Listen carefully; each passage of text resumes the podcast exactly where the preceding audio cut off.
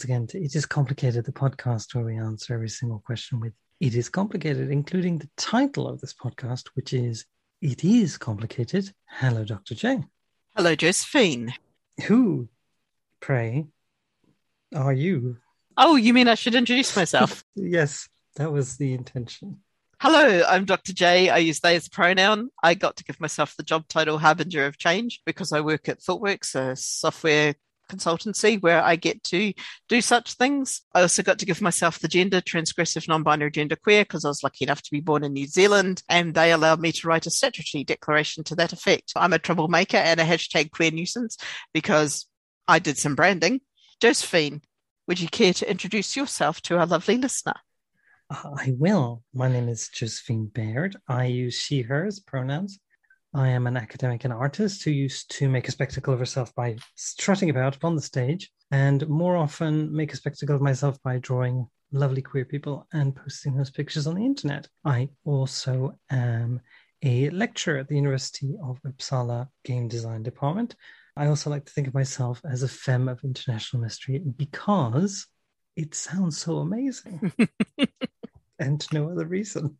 But that's almost like branding for you, really, isn't it? Well, I'm hoping it'll become my brand, not because of any intrinsic qualities thereof or even meaning per se to the phrase, just that it becomes my brand because it sounds so cool. Also, in terms of like drawing calligraphy, because I do like to do lettering, writing it is quite pleasant, you know. Femme of international street, the wide, very pretty. So there you go. It appeals to my aesthetic qualities on many levels. And like all good branding, has absolutely no meaning before its inception, right? So just... there it is. So this week, Jay, we've got a bit of an interesting topic, brackets S, which is the uh, academic way of writing something when you want to say two things together and make it seem as though you have some wonderful insight in those two things going together or not we're just mashing two things together because we don't think one's going to be quite long enough. Okay, now you've just destroyed the magic. I was going to suggest there was some intrinsic intersectional quality of the two topics. And you, on the other hand, have just laid us bare, so to speak. I'm sorry to lay us bare, but I thought it was a good idea to kind of talk about the fact that we are both working full time in quite full on jobs at the moment, quite full on roles. And we are also attempting to do a podcast while we are doing that and attempting to protect our mental health and our physical health and our energy, which means that we kind of have to look at everything and go, let's do something about once every two weeks.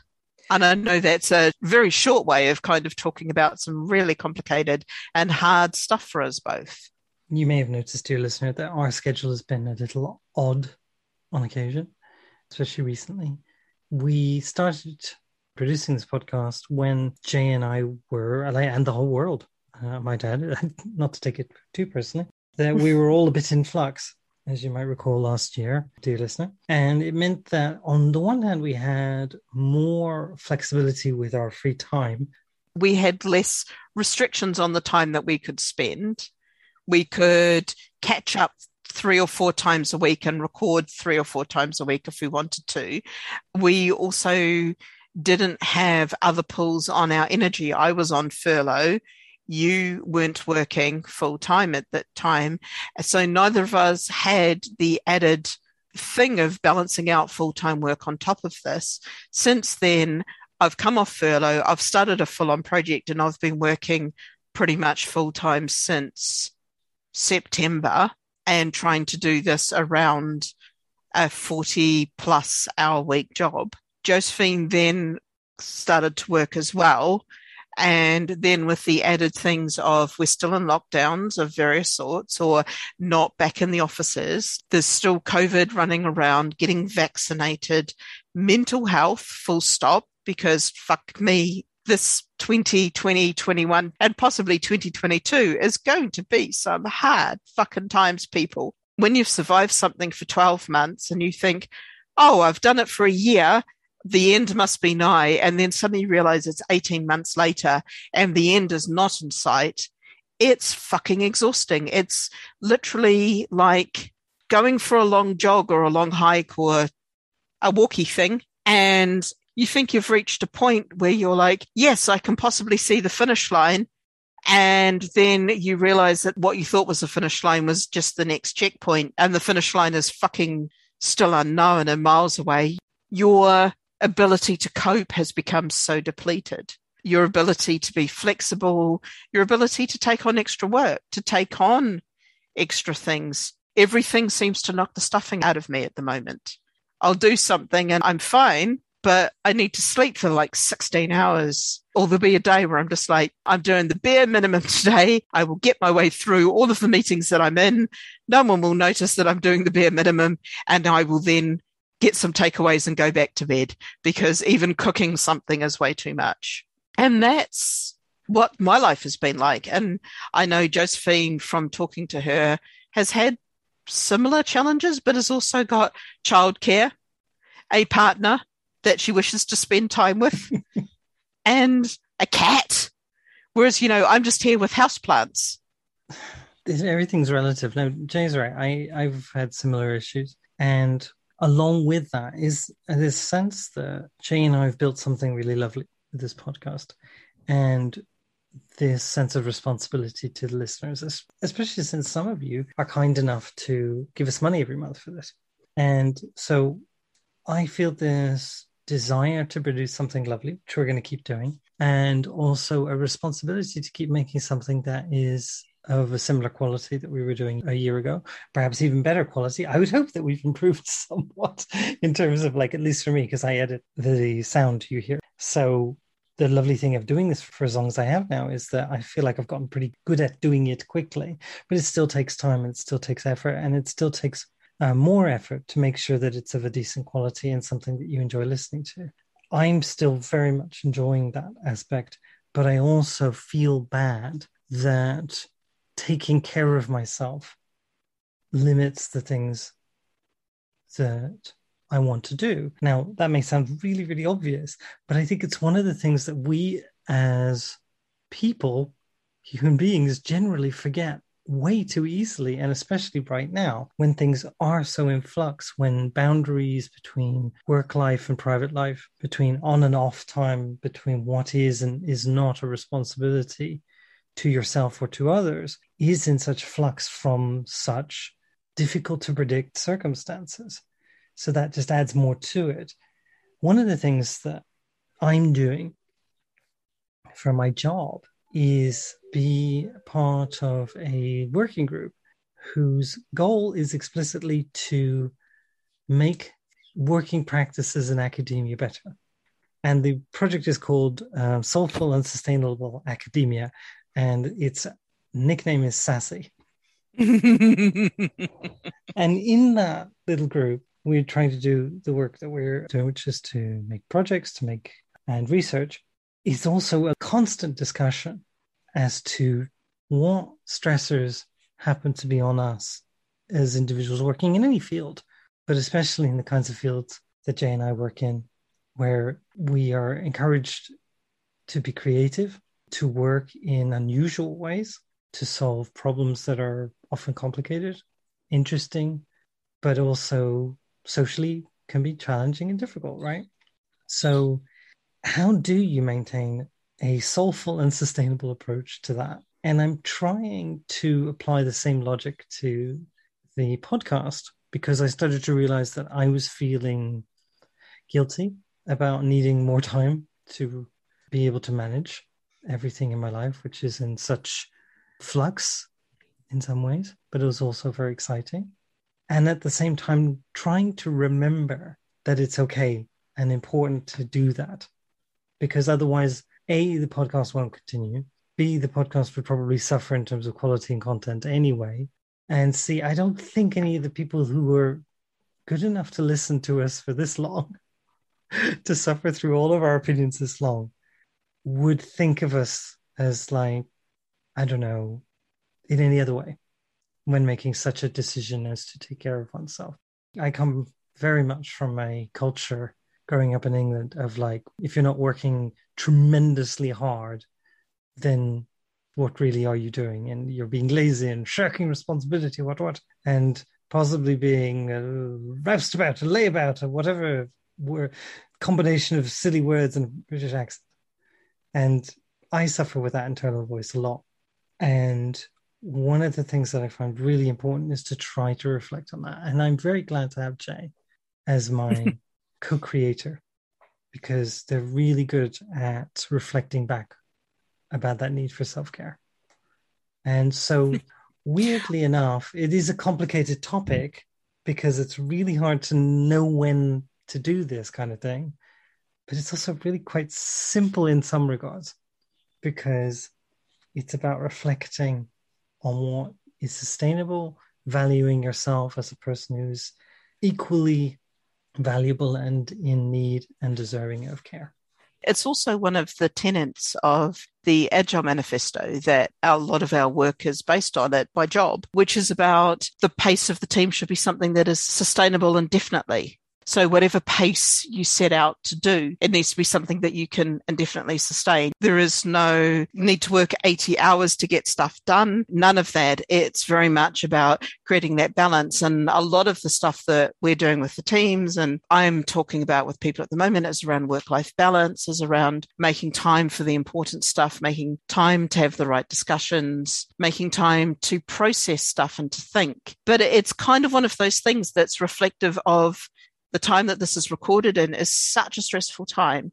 And yes, the stress has fluctuated over the last 18 months, but background noise hasn't really gone down. There's still something out there that if you catch, some people are still getting very ill and dying you can still transmit it to other people without being aware. You're still having to be cautious about your contacts with the outside world. Everyone's still wearing masks when people are out, which is kind of disturbing because you can't read people's faces as easy. There's all of the stuff that's still a difference, that's still a pressure on us, as well as because of that thing, we are working in slightly unnatural ways. We are only seeing each other online there's all of these stresses and our brains need a little bit more time to process things. And we've been running ourselves down for 18 months. We all have, not just me and Josephine. I think pretty much everybody has been running themselves down. This is why the UK has gone mad on unlock and let's run around the streets and do crazy stuff. And I'm like, please, why? But I totally understand the need for it because we all want to make those social connections again. We all want to see people face to face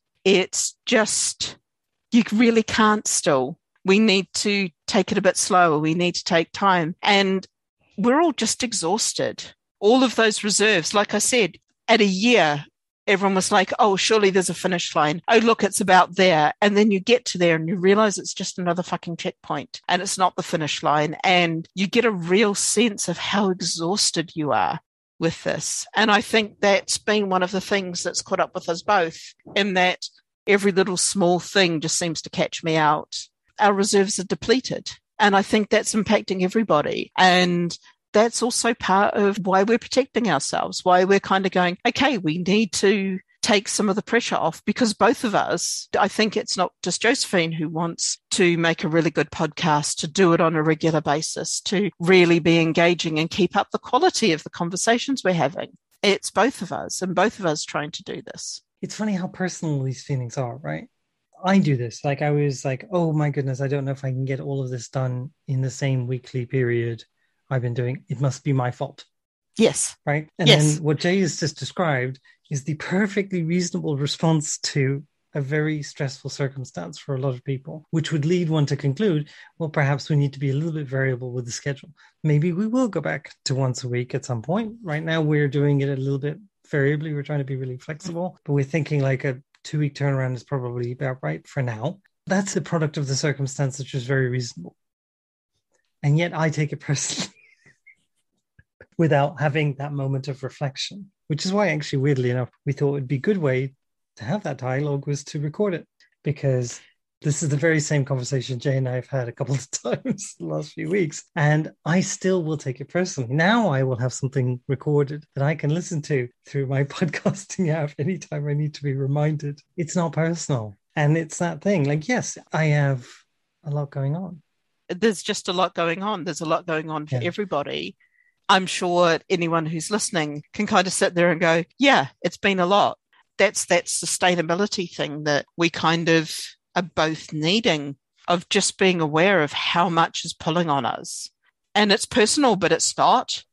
So yes, it's personal in our reactions to it. It's personal in the way that react, but also the systemic stuff that pulls on some of us much harder than it does on others. The systemic stuff that's making going back into the world feel much more stressful. Me in a mask versus me without a mask, there's a whole difference to how people read me because people can't see my smile so much. I come across as a lot scarier, a lot more intense but also you can't read people in the same way. You can't just smile at somebody in the street who's looking at you slightly odd because they can't quite read you. So normally I just offer them a, a, huge grin and laugh and they kind of relax. With a mask on, you can't quite do that. So it leaves you feeling a bit more vulnerable when you go out. It leaves you feeling a bit more awkward because you can't read people's reactions to you in quite the same way because half their face is missing.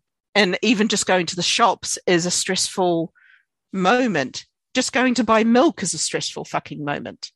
So the TLDR of it is that we're probably going to move this to two weeks, which is not going to be a surprise for those of you who listen regularly because it already has. Uh, effectively been moved to two weeks for now. We will keep you updated. The reason we're doing that is for sustainability, specifically our own. And the primary reason is for us reacting to a challenging situation where we're both queer content creators. We're I, content creators. I hate that phrase. We're both queer creators. Content creators. Go on. Let us be content creators. What is content, Jay? What is it? What is what is content? It's the stuff that people can read. It's the stuff that all of these podcasts, which wouldn't exist, all these podcasting platforms that wouldn't exist without the free labor of people like you and me, creating the content that they can then publish and advertise to and shill out. But because ours is explicit and I haven't clicked on the yes, allow advertising, we actually have no advertising. So we're probably one of the few podcasts that still exist that is basically going to forever be free because who the fuck would advertise on something like this? To which I lay a challenge to our listeners. Anybody who's willing and interested in sponsoring us, you're very welcome. We would love to advertise your queer friendly creative projects here. Honestly, you probably wouldn't have to give us any money. Because if it's awesome enough, we will do it. Advertising would be complicated if we ever did it. This is why we have a Patreon instead. This is why we have a Patreon. Now, dear patrons, we are so grateful for you being there. Anybody who's interested in joining us, it's patreon.com slash it is complicated, all one word. You're very welcome to, to come join us. We use the money to pay for people who we would like to interview. But of course, one of my concerns has been for those people, especially that when we have not been able to produce a podcast every week, that they might feel like they're getting less for their money. I hope you don't feel that way, but I would understand if you did. So if you no longer feel like you can support us, please do not feel bad at all um, by stepping away. If for any reason whether it's just because you don't fancy it or because of the change or because you don't have the money right now. That's also the best reason. Please don't mm-hmm. give anything that you can't. The money that you do give to us, however, we will be giving to other queer people to bring on to interview, to have conversations with on topics ranging from all things complicated and queer that we can think of. But that's one of the reasons why I've been also nervous about talking about sustainability and change is because I don't want to. You don't want to disappoint people. To disappoint, yeah, and to disappoint them. Also, people who are, are paying for it. It comes back into when we discuss things like sustainability about how do you value yourself as a person? How do you mm-hmm. value what you can create and do? Um, how do other people value that? And how can we deconstruct our notions of what is proper, valuable, sustainable? And that's what we've been talking about today, in a way. I know there's a lot more that we go into in this topic, and perhaps we will on another occasion. And unless Jay has something more specific to say on this, I would segue us very gently into discussing something else. Would Would you be up for a, a, a brief segue, Jay? I think I'd be up for a brief segue because this topic it's full of lots of grey areas, and what one might even call beige and slightly grubby areas. There is not a hard and fast, this is good, this is bad style thing, which possibly segues us into the delight, the the direness, the terribleness, the campness the oh my god, did they even read the fucking comic when they made this ness of Constantine the movie. I think Jane, in your mind, that There was a works. um, Jay, I know you know how breathtaking Keanu Reeves is. yes.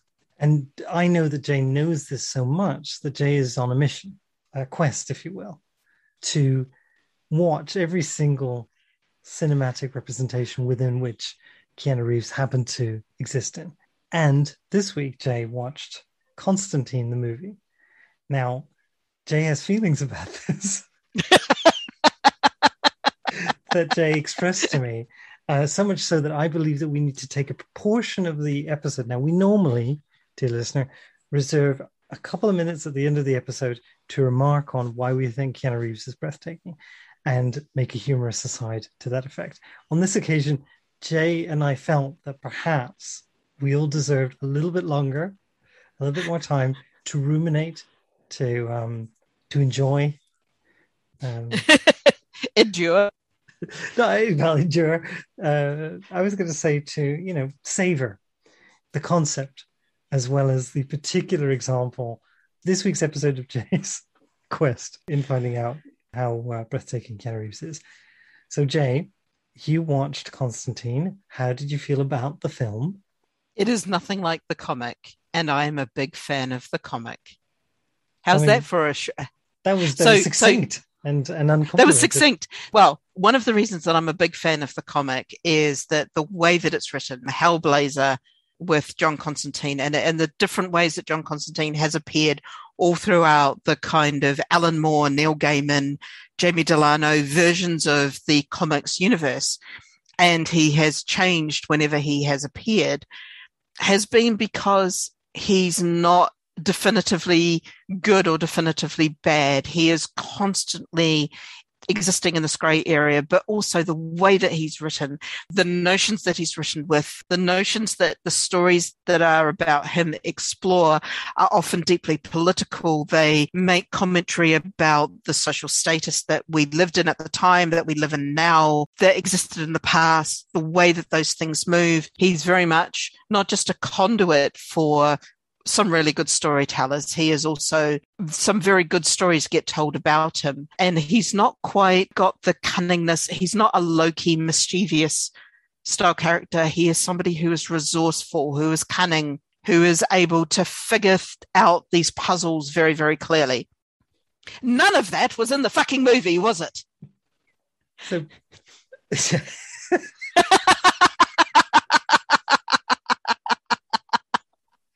so yeah, for those of you who don't know who John Constantine is or what the film is about, the short of it is is that John Constantine, and and this is the thing with comic, this is the thing with comics, but any book, you know, I feel like I'm doing it a disservice. But John Constantine is something of a grizzled, originally anyway, a grizzled British blonde detective Working class. yeah working in london to solve i don't know things that happen that are involved with demons and angels, kind of, but also people's histories, supernatural things. yeah and so the thing is that in in those stories the nature of those things are a bit more um nebulous the rules are somewhat malleable and the notion of good and evil most especially are very very complicated and not simple and structured in a very very binary way in constantine the movie on the other hand good and evil are most certainly set in a binary way and it is set in a binary way in the sense of catholic christianity being literally true and constantine being american Bra- uh, brunette Keanu a Reeves. bit of a surfer. Keanu Reeves at his best, dude moments at times as well. Now, interestingly enough, I think Constantine is worth watching for Keanu Reeves's breathtaking performance as Constantine. It is also worth watching for Tilda Swinton's breathtaking performance as Gabriel, um, especially. But that film contains some of the absolute worst depictions of what is supposedly good and evil in a way that I find painfully annoying and deeply troubling on occasions. And I know it's a silly movie, but it's a way of depicting moral philosophy and not interrogating it in media and art that I find really, really frustrating and annoying when I see it. And it's this basically like the the story uh, revolves around the notions that there is a, a, a, definite good and a definite evil. And if you commit sins, you go to hell in this version of, of Constantine. And hell is run by the devil, Satan, who is unreservedly evil. And that is just reality.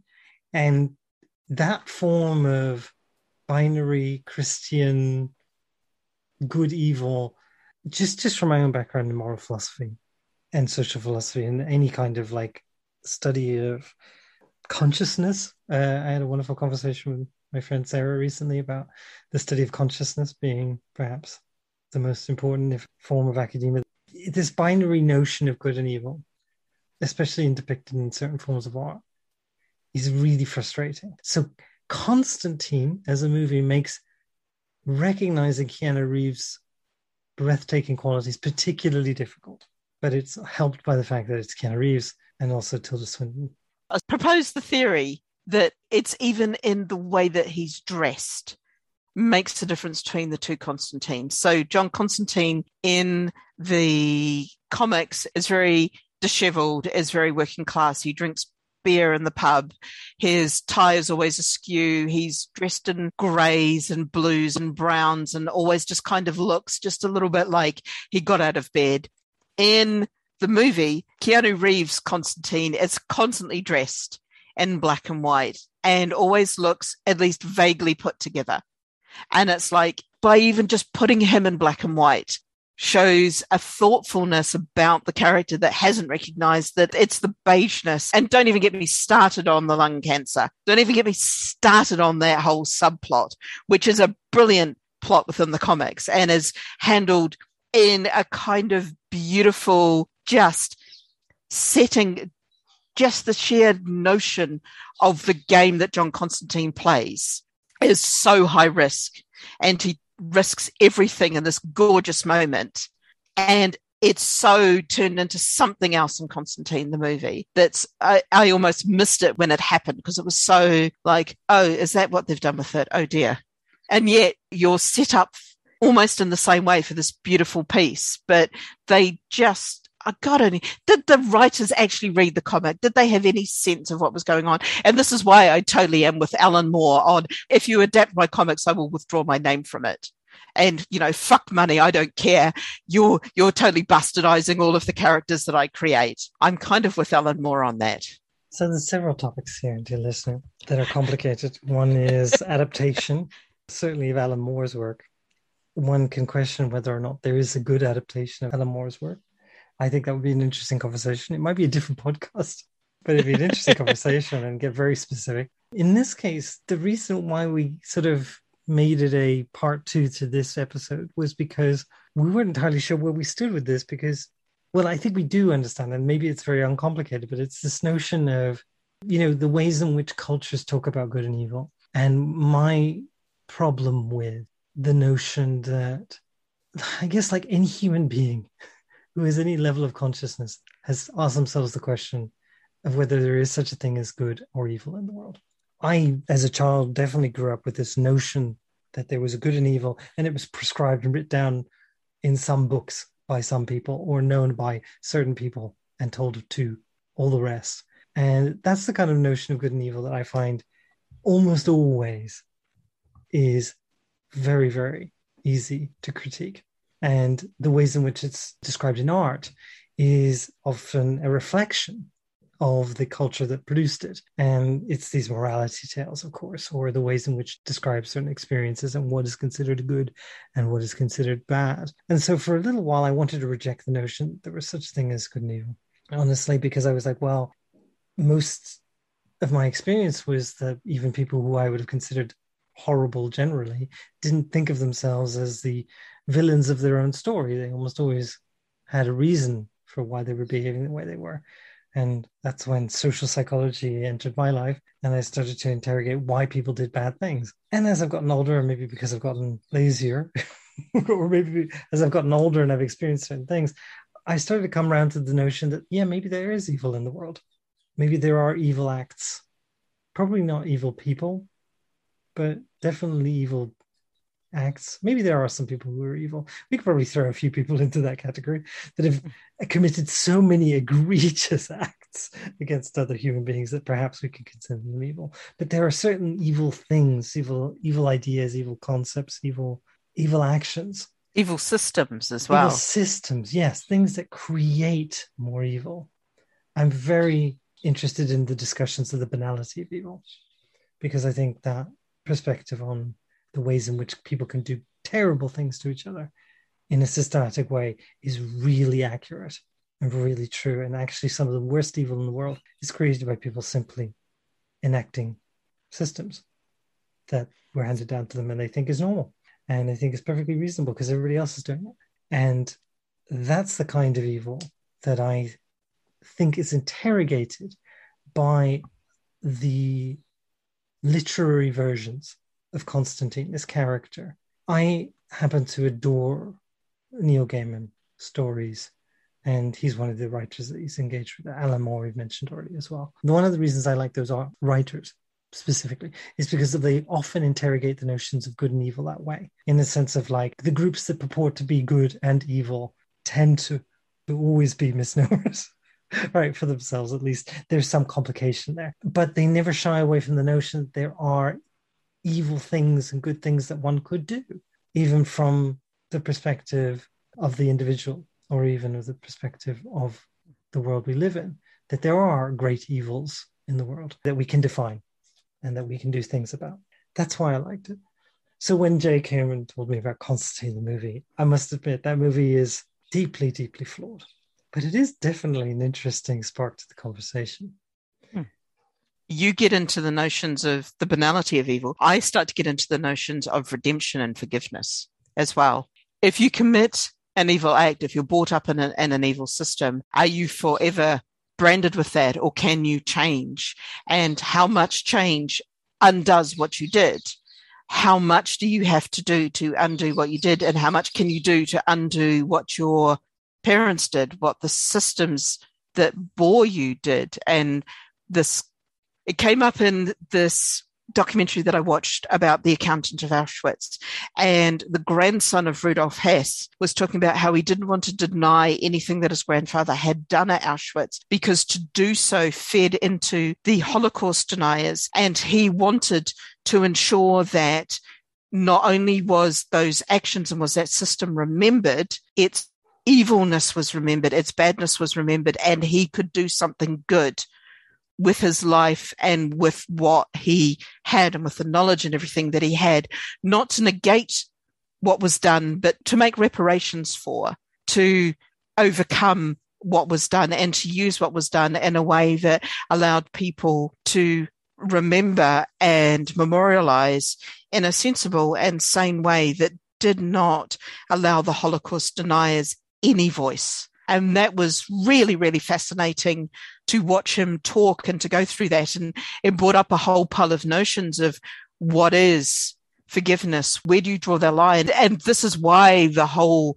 good and evil is black and white just frustrates me because it doesn't allow for growth. It doesn't allow for people to move, but it also doesn't allow for people to say, I grew up in this shitty system and let's make a change to it and let's understand what happened. And it's with making money from slavery with with understanding where their money came from and saying how do we change this? How do we make places better? How do we understand the advantage that we were given and create a more equitable society from this advantage? And that's just me having going off on a side rant that's possibly more than the notions of good and evil. No i don't think that's a tangent at all. I think that's the actual point of it I mean, we're all bought into, we all exist in systems that are unequal, right? Like, I was born into a racist, sexist, homophobic, transphobic society. Like most people that I know were. Mm. I don't think there's anywhere that doesn't have that kind of sense of inequality. I have been indoctrinated in that with lots of little messages over and over again. You know, we're born into societies that are unequal that we are then impacted by. Causes us to enact and reenact those systems in lots of tiny little ways. It's the normality of it. Yeah, well, we're born into an, a society that has this as the norm, right? So, what is a good act then? A good act would be to go against that or to try to change that or affect it with the resources that you have in a sustainable way. That this ties it all back around to the start of the conversation. And it's it's also about how you value that. You were talking about like how does one count when is enough enough? How does one count? It's like by using your resources in a sustainable way in order to affect change. That's enough. That's important. It's critical, in fact. And so, yeah. So Constantine is a terrible movie. But it started a great conversation. Well, it also has Keanu Reeves in it, who is breathtaking. And he's who is breathtaking good, He's rather good in it. I mean, don't get me wrong. His Constantine is an interesting character. Were he in a completely different movie with a completely different script with a completely different set of sensibilities, and oh, no. definitely a completely different approach to good and evil, for sure.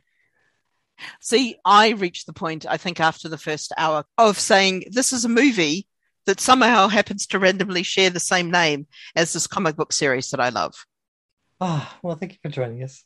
Thank you for joining us, lovely person. It is lovely to have you with us, and it is very kind that you continue to listen and support us. And we look forward to joining with you. Fuck, I'm, I'm next time. We'll catch you next time.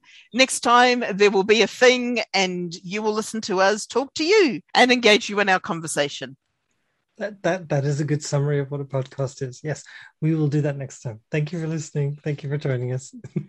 Bye.